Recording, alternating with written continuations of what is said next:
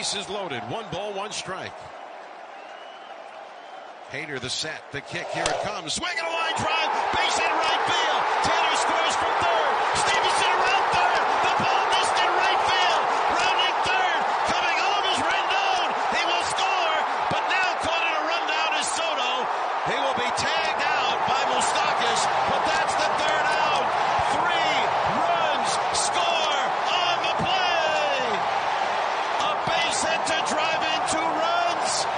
An error on the right fielder, Grisham, allows the go-ahead run to score. And the Nationals are in front. It's Washington four, Milwaukee three. Hi there, and welcome to a special National League Division Series and Wild Card Wrap Up edition of the Raschcast with Jake and John. I'm Jake. And I'm John.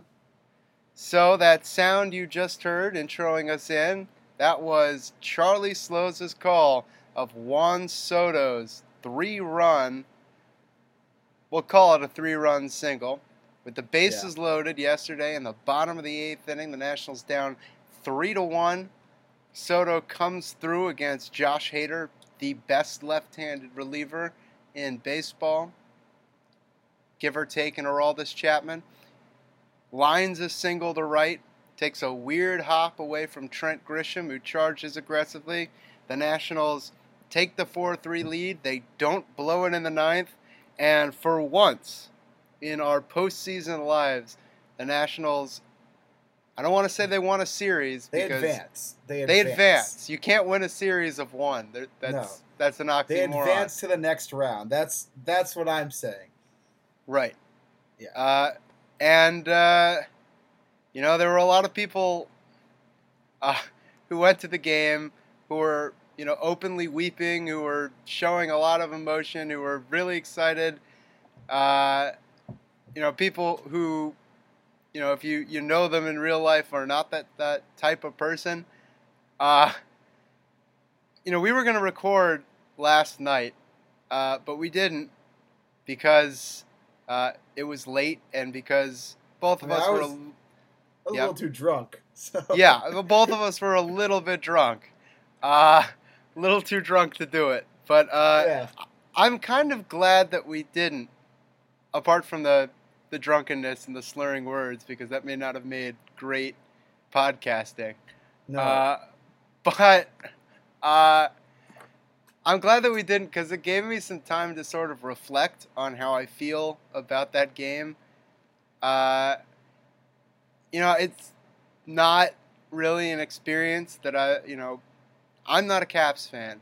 I, I'm, you know, indifferent to the Caps. I, I nothing against them. Lots of people like hockey. I'm just not one of them.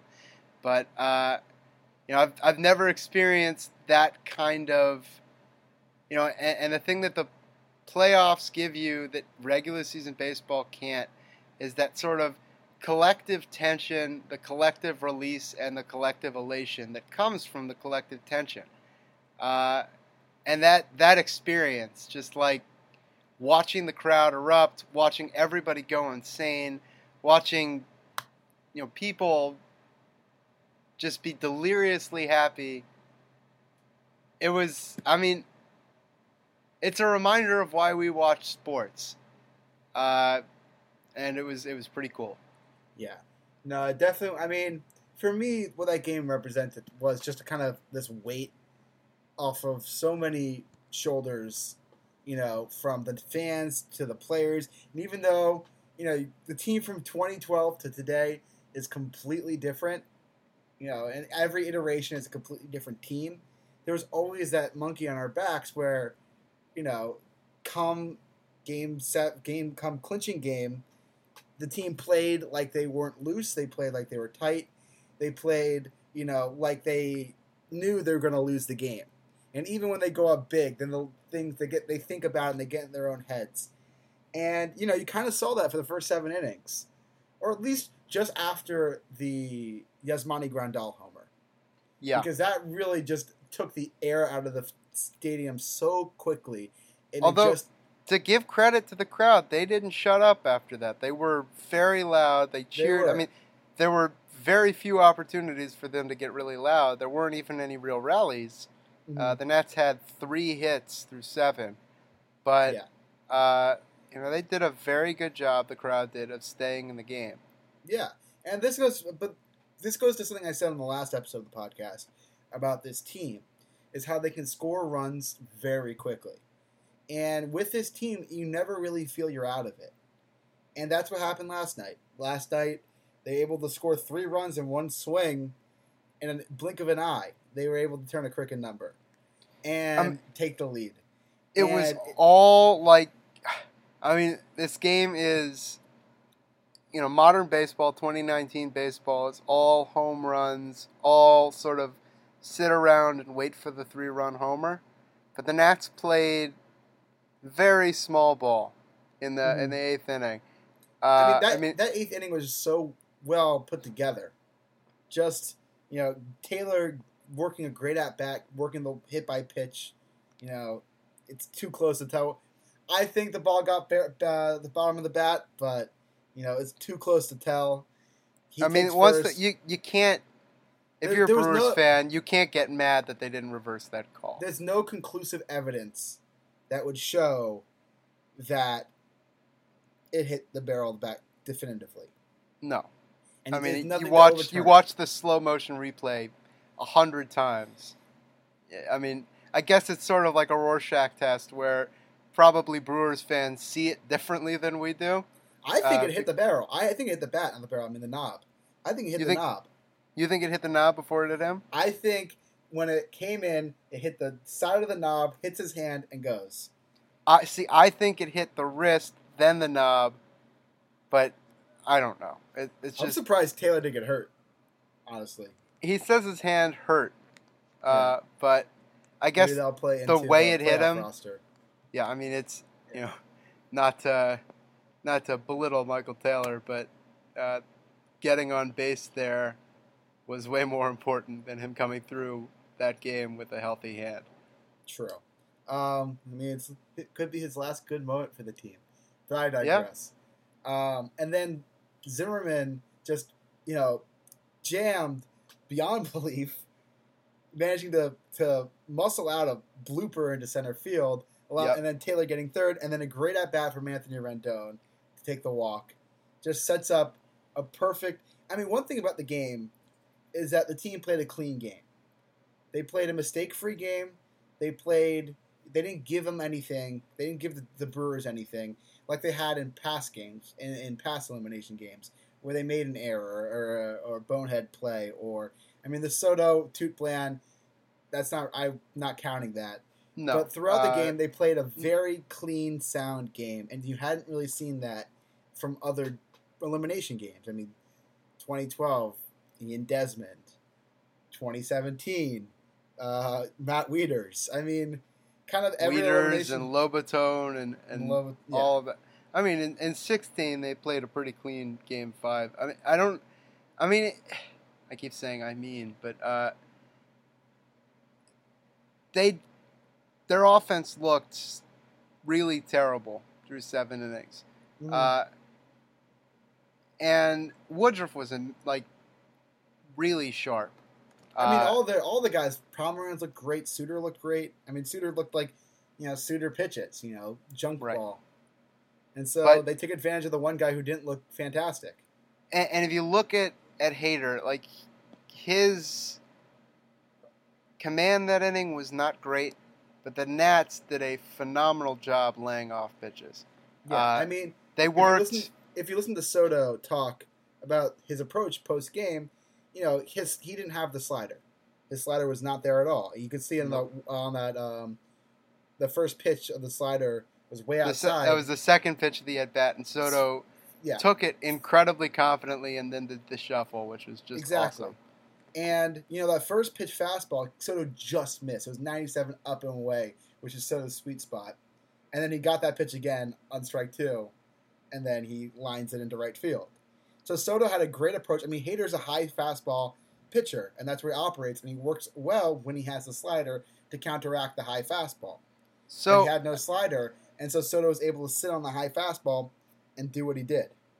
So the Nats got you know, sort of an advantage in that Hader was working from behind to pretty much every hitter. He went 2 and 0 on Robles, he went 2 and 0 on Taylor, he went 3 and 0 on Rendon. Uh, but to their really great credit, they did not expand the zone. I don't think they swung at a single pitch in that inning that wasn't in the zone. Uh, Turner struck out on a fastball up. Other than yeah, that's right. Turner's third strikeout, or uh, yeah, Yeah. Turner's strike three. But uh, that's that's the same as that pitch Turner struck out on against Hader in uh, that 14-13. in August, yeah, I, I would make that trade. I, I would. Uh, I mean, they didn't get Hader. I mean, they got him for a run in that game, but they didn't Mhm. finish it off. Then they finished it off in this one. So oh yeah, uh, they did. I, I think uh, I'm okay with that trade.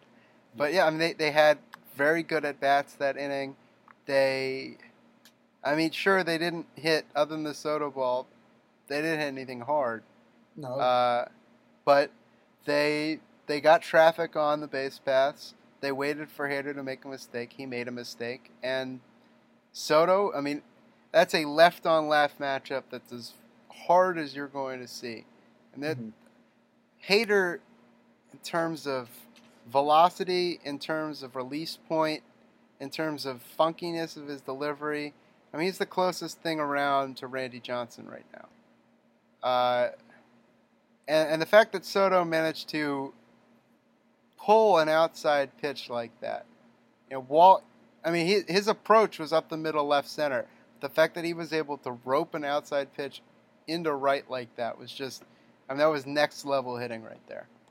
Uh, and in that spot, It's just, I mean, you, you don't get, you don't get much better at bats than that. And, and it's important to remind yourself that he's 20 years old. yeah, Uh, and that, I mean, I don't know that he's going to keep improving or, you know, whatever, because he's already such a complete hitter at his age. Mm-hmm. Uh, but I mean, we're talking about a guy who could be MVP candidate perennially, perennially, excuse me, for yeah. you know the rest of his career. It's it's a skill set that ages well. Uh, he's also he's improving defensively. Yeah, Uh, last night though, that one play. I I mean the ball carried way more than I thought it would. I, I can yeah, It had a lot of understand that. tail. It was a, it was a tough it was a tough play. He kept backing up. I mean, a better a better left fielder makes that play, but it's excusable. And so, the other person that we, we should probably give some credit to, apart from Juan Soto, the most beautiful boy, is Davy Martinez, uh, the much maligned Davy Martinez. Uh, so, I'd say the big decision that Martinez made that was a poor one was starting Scherzer over Strasburg. And you have to believe that 20, 25 of the 30 managers in baseball make that same decision. I'd say I mean- more than that. I'd say twenty eight of thirty. You know, you have an eight. You have a Cy, a perennial Cy Young candidate in Max Scherzer. You know, it's easy for us as fans to sit back and say you should start Strasburg, but people who work in locker rooms, it's different. You know, you listen to, you know, people talk about the game pregame on MLB Network or whatever, and Right. everyone was saying you got to start Max. He's your guy. You can't go into the locker room and say I'm not giving you the ball. Well, and, and the guy who's a future Hall of Famer, you know, he gives you a psychological advantage. He's your Yeah. guy. Uh, so I get I get the decision.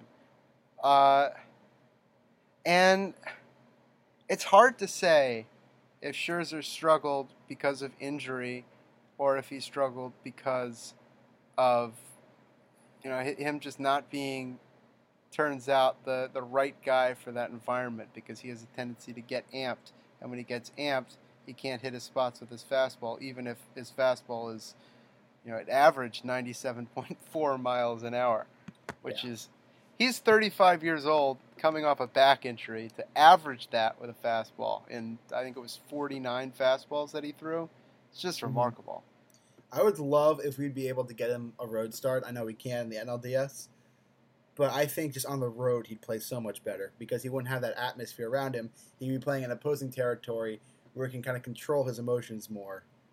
Uh, I just think you know if you look at he's I don't think the only road start he ever made as a Nat in the playoffs was against the Cubs, and he threw six and a third no hit innings.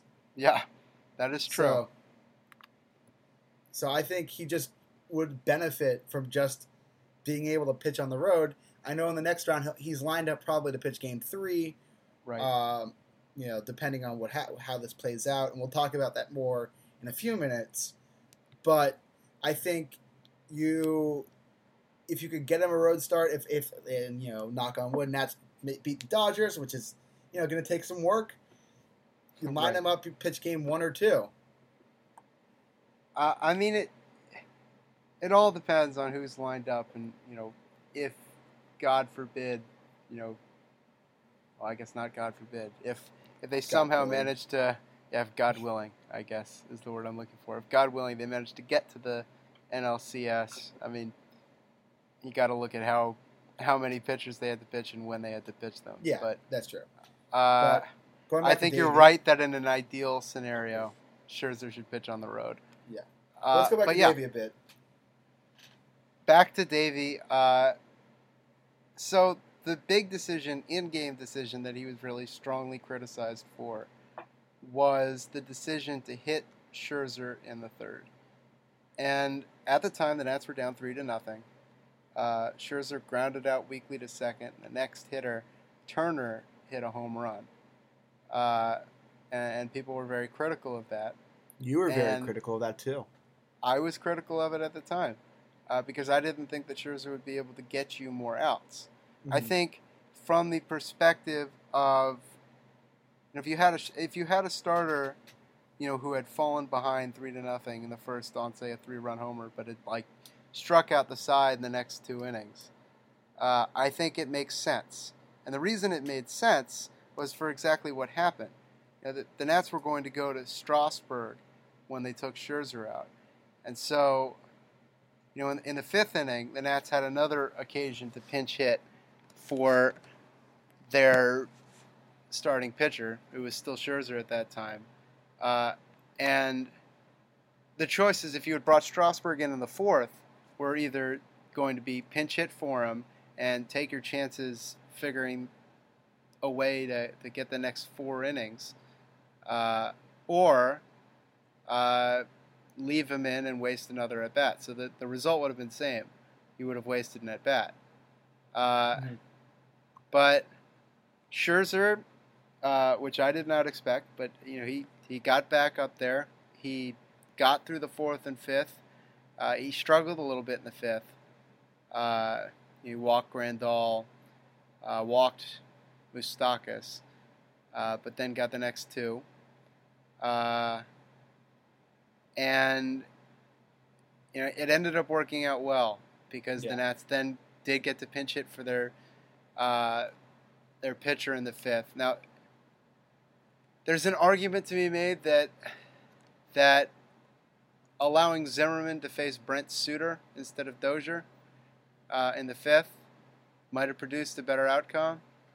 Uh, Uh, I like I like that Davey saved him for the biggest moment. That he like, you know, Well, that he was- saved him for you know runner on runner on in the eighth inning, because and I, I like how aggressive Davey Davey wasn't afraid to take Eaton out. You know, especially with Taylor pinch running, it wasn't a hard decision. Uh, but I like how he was willing to play matchups a lot. You know, which is an obvious one. And I like, you know, I don't disagree with starting Scherzer even in not with hindsight because, you know, you start Strasburg, you know, maybe he gives you six innings, seven innings, but let's Yeah. say you kind of reverse it and he doesn't, and he gets you five innings if, and he's at like 100 pitches. You know, then you have to start Scherzer in the pen, and I don't like Scherzer in the pen. I like Strasburg a lot more in the pen. Sure, but on the other hand, Strasburg is, I mean, as he demonstrated last night, Strasburg was the better option to get you outs. I mean, Yeah.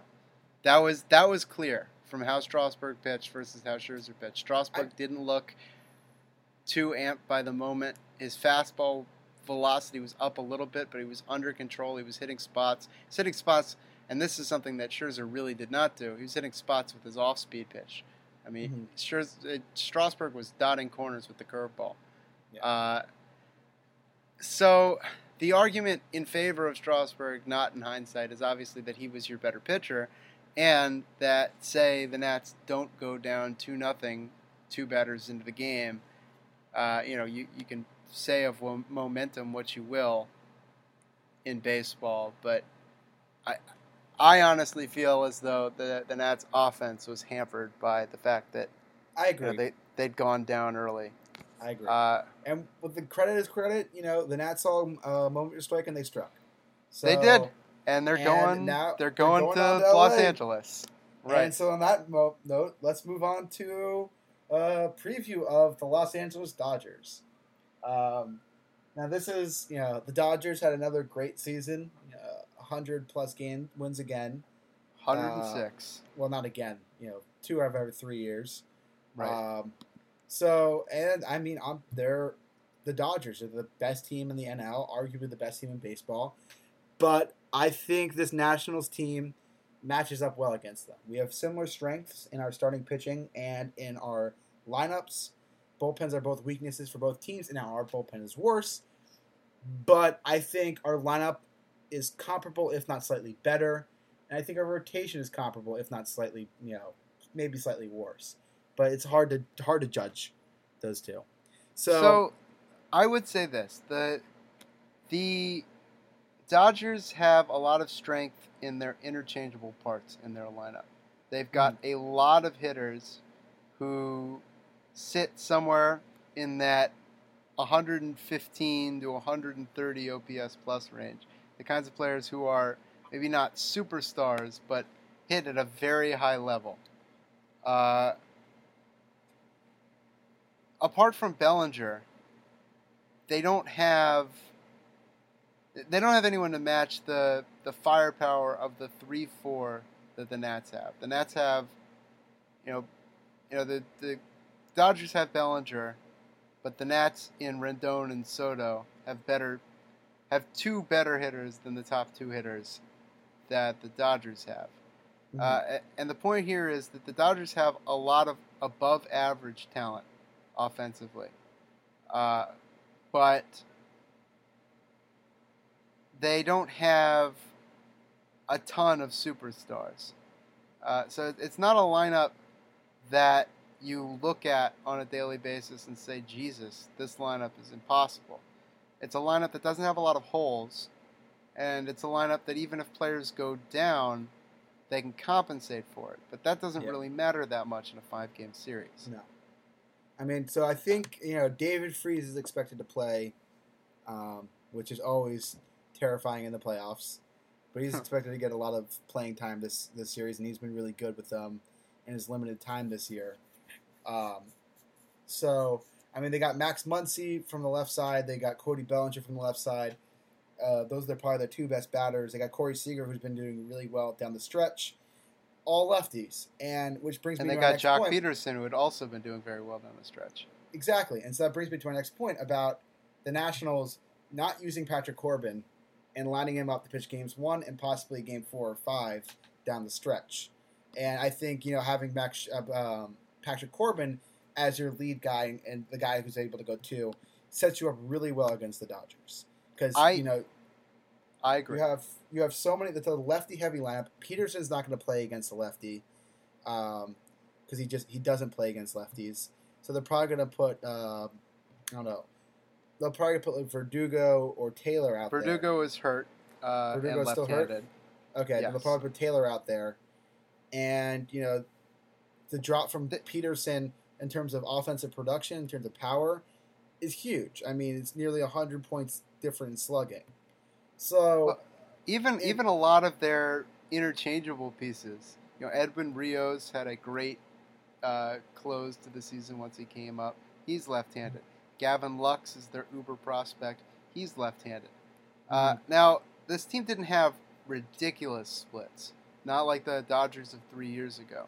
They had reasonable splits. They were 50 points in OPS worse against lefties than against righties. But that being said, they have a lot of lefties, and a lot of those lefties hit well against lefties. But Patrick Corbin dominates lefties. Yes. So it, it's not as though all lefties are created equal. Some left-handed pitchers have more ridiculous platoon splits, and then and Corbin, although he does perfectly fine against righties, he really dominates left-handed pitching or left-handed Mhm. hitting. I mean, uh, and the idea, and he, he dominates the Dodgers as well, especially over the past two years. Uh, this year, he threw seven shutout in Dodger Stadium, uh, and so the idea of having Stra- or Corbin, who was extremely good this year, who the gap between Scherzer, Strasburg, and Corbin is not that wide. Uh, the idea of having Corbin start two games in this series is not terrifying in the least. No, I mean I, I think it's optimal, honestly. Yeah, I think you could definitely make an argument that that making sure that Corbin got two starts in this series was the, I mean, the optimal way to go. Yeah. So you know you look at Corbin game one. Then if the Nats win that game, you can take it a little bit easier game two and start Anibal Sanchez. Um, and that's not a bad consolation. I mean, Anibal Sanchez has you know is a lot of postseason pedigree. He's experienced. I don't think he's the type of guy who lets the big moment get to him. Um, just speaking in platitudes. Um, Right. He, I mean, he has a career three twelve ERA in the postseason. Um, so he, I having him back up Corbin in, in a win is great. But if you lose game one, you can use Strasburg as a starter because he's he would still be available, possibly, if you needed him. And I think it, It- would be It depends on how he feels. Uh, so he threw 34 pitches yesterday, which is obviously not a lot of pitches. He No, also an- threw. it's about a that? bullpen session. It's a little more than a bullpen session, Bullpen considering session's like 35-40. it's not just the pitches; it's, also the pitches he threw to get into the game. Exactly. Okay. I mean, yeah. because he because he's a starter, Mhm. he has a longer lead time. I mean, he was warming up seemingly throughout the entirety of the fifth inning before he came in. Yeah. Uh, so you got to imagine that that took a while. Uh, so, and it's not just that; it's also the fact that he, you know, he's never done this before, and starting on Friday for Game Two would be starting on two days rest, which he's never done before. It wouldn't be starting on two days rest after a full complete start, but you know Strasburg has credited his health this year to maintaining a routine, uh, and this is obviously something that would throw him off that routine. So you, Mhm. you got to be, you got to make sure that he's honest with you about how he's feeling because you know that Strasburg's going to want to take the ball if the Nats lose game one. But uh, Sanchez in game two is not such a terrible thing. no. Uh, the the one real benefit to Strasburg in game two is that then he would give you the option to go either him or Corbin in game five. Uh, the other I mean, big, I mean, Probably the other piggyback them. piggyback them, put one in the bullpen, figure out you know if Corbin needs to get big outs in the, the fifth game. The the one drawback then of not pitching him in game two is that you'd have to decide which of him or Scherzer would get the start in game three, which would then raise the question, you know, in a, in a possible game five, whoever pitches game four is not going to be available in a winner take all game. Mhm. Uh, I mean, this is obviously getting way ahead of ourselves here because Yeah. the Nats Nats have to win two games to get it to a game five. But uh, I mean, it's just a, a matter of planning longer term for the the playoff series, and I would say that making sure Strasburg is fully effective for his start is more important than rushing him back for this game too, even if they lose game one. Mhm. Yeah. So, I mean, another thing to consider um, is the fact that, as I said before, is that look, and this is again getting ahead of ourselves. Something you said that made me think of this is if Strasburg would have pitched, if you're deciding Scherzer or Strasburg game three, and depending on where the series was, having Strasburg again available out of the bullpen in Game Five, where he did so well already, Right. is something to consider. Well, that's what I. I mean, you would have to make that. That was what I was talking about. Yeah, yeah. That, and you'd have to make the decision about Who you'd want you know, available Game who five. you'd want game three. So that I mean, yeah, you make the decision in who starts game three based on who you want available in game five. Uh, I mean, it's the Nats have four very good starting pitchers. They're Mhm. advantaged in that respect. The Mhm. Dodgers have three very good starting pitchers. Uh, Is is Hill gonna Hill's gonna pitch Game Four for them? Hill is going to pitch game four. Yeah, Hill has been Maeda to the good. bullpen. Right. So I mean that's that's going to be more of a bullpen game. Yeah. Uh, which I mean, as you've seen, as you saw yesterday, isn't necessarily a kiss of death. No. Uh, I mean, I mean, as Johnny the- brought up last week, maybe doing two bullpen games might be more difficult to sustain. Maybe doing what the Brewers did last year, where they had either bullpen games or short starts, even by their, you know, so-called ace Jhoulys Chacin, who is now off the team. Uh, you know, maybe that might be a drain, but the Dodgers can probably, with the starting pitching depth that they have, Mhm. make it through a single bullpen game around. Yep. Uh, But their game one starter, Walker Buehler, uh, was just announced today, um, will face the Nationals against Patrick Corbin. Uh, Buehler has pitched two times against the Nats this year. His first time out, seven scoreless innings, seven strikeouts at home. Uh, the in a game the Nationals would eventually win. on the Gerardo Parra Grand Slam. Right. Um, and then he pitched also in uh, July against the Nats, and the Nats, you know, took care of business against him. Uh, five and a third. Strasburg. Yeah, five and a third, seven runs, uh, four earned, uh, and the Nats won eleven to four. So we've had success against um, Buehler in the past. You know, his most recent start against us. We've seen him two times this year, which I think is a pro for us, um, because you see a guy twice, and, and the Nationals especially this year seem like they take some time to get to see a guy.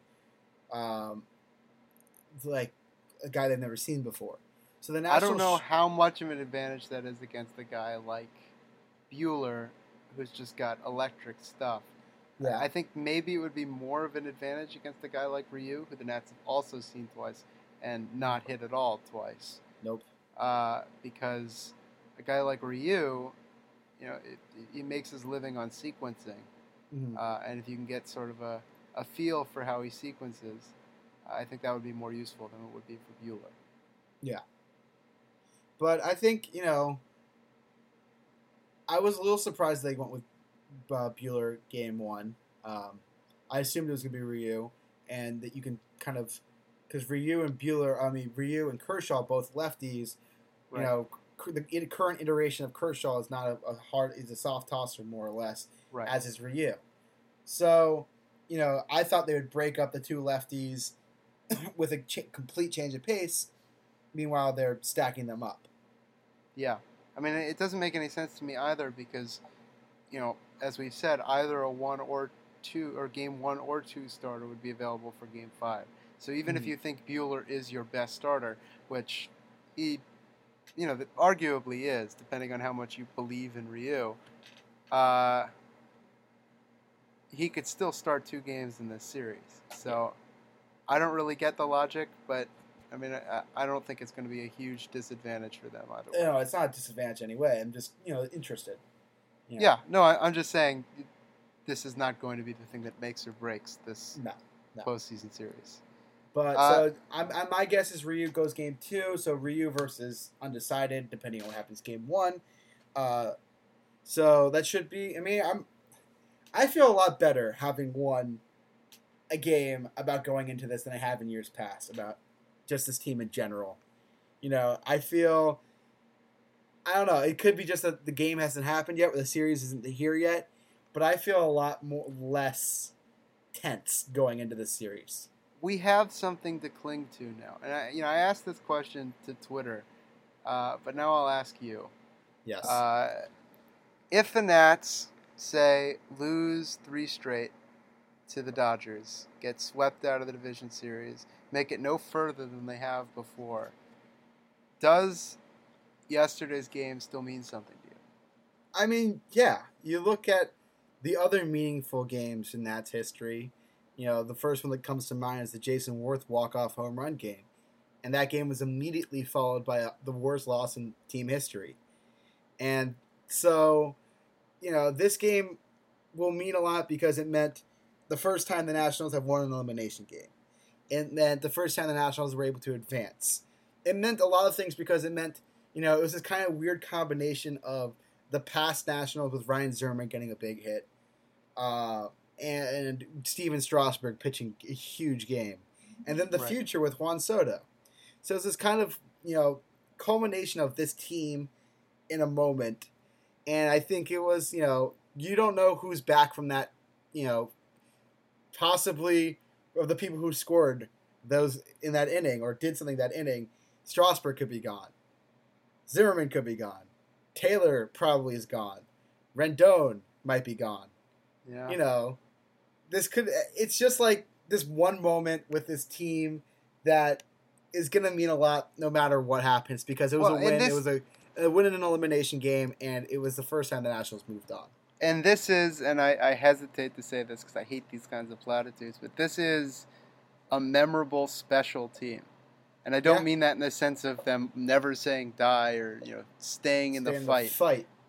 but it is a, a memorable team. It's an incredibly fun team. I, I mean, this is the most fun team the Nats have ever had. Yeah, And just to get a moment like that, to get something that you can put on the back of a scoreboard, uh, or you know, I changed my uh, wallpaper already to Juan Soto, my phone's wallpaper. I mean, that's to get a moment like that, even if it doesn't amount to anything.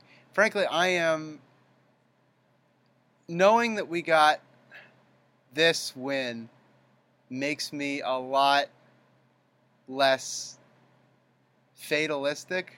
I don't. I don't think that's the right word. Uh, makes me a lot less sort of. It's not even terrible. It, like the next series doesn't seem to have the the weight that it did. Exactly. That's why I was it doesn't it doesn't feel like a weight around my neck. It feels like you know an opportunity. I exactly. guess. And I think it's also that we're the we're the underdogs. It's the fact that, you know, if the Nats lose this series, you know, you want them to win, but they're facing an 100 plus win team who has been to the World Series for the past few years and will probably go there again. You know, it's understandable more or less than in years past when they were the heavy favorite and they choked it away. Yeah, I mean And it's They're, they're playing with house money, and they're doing, and they and they've like been playing they've with been house money. playing with house money for four months, uh, and that's what what one of the parts of the things that makes this team so fun. exactly. Uh, they've been they've been playing with house money. They've been playing on borrowed time for four months now. They got this win. I, I mean, again, and I said this last week. You don't want to take this for granted. You know, even if they lose, you don't want to take. You don't want to take this season for granted because there's no guarantee that they're back here next year. hmm Uh, but by the same token, you also don't want to let the the miserable weight of sort of eight years of expectations come crushing down on a season that has been to this point very enjoyable. You don't Yeah. want to. I mean, even if they don't win the whole thing, and you know, I I didn't pick them to win the whole thing. I, I mean, they can't. This is a very talented team. This team, at least in the National League, can compete with any team. Uh, I Mhm. mean, I, I don't think that they're favorites in this series. No. Uh, but by the same token, it wouldn't be a massive upset if they won it. Yeah. Uh, we're not talking about, I don't know, the, the 90 Giants. Reds versus the, yeah, the 14 Giants or the 90 Reds or the 1914 Miracle Braves or anything like that. Uh, but even if they they lose this series, and they don't, you know, break the NLDS streak, this was a good, fun moment as part of a good, fun season, and I don't think it has to be colored negatively by what comes after it. Now, that being said, if something positive comes of it, if they do win the World Series, it'll Well- take on a new special meaning. Mm-hmm. But if they don't, I, I don't think that delegitimizes or, or makes what happened yesterday any less special. Yep. Well, I think that's a good note to end on. Um, I think so too. we'll be back before the series is over. Um, we're still deciding either Saturday or Sunday, but yep. uh, hopefully we'll be joyous. You know, like this podcast. Yeah, I think this is kind of fun. This was fun. So All we will right. s- see you guys this weekend. Go Nats. See you this weekend. Go Nats.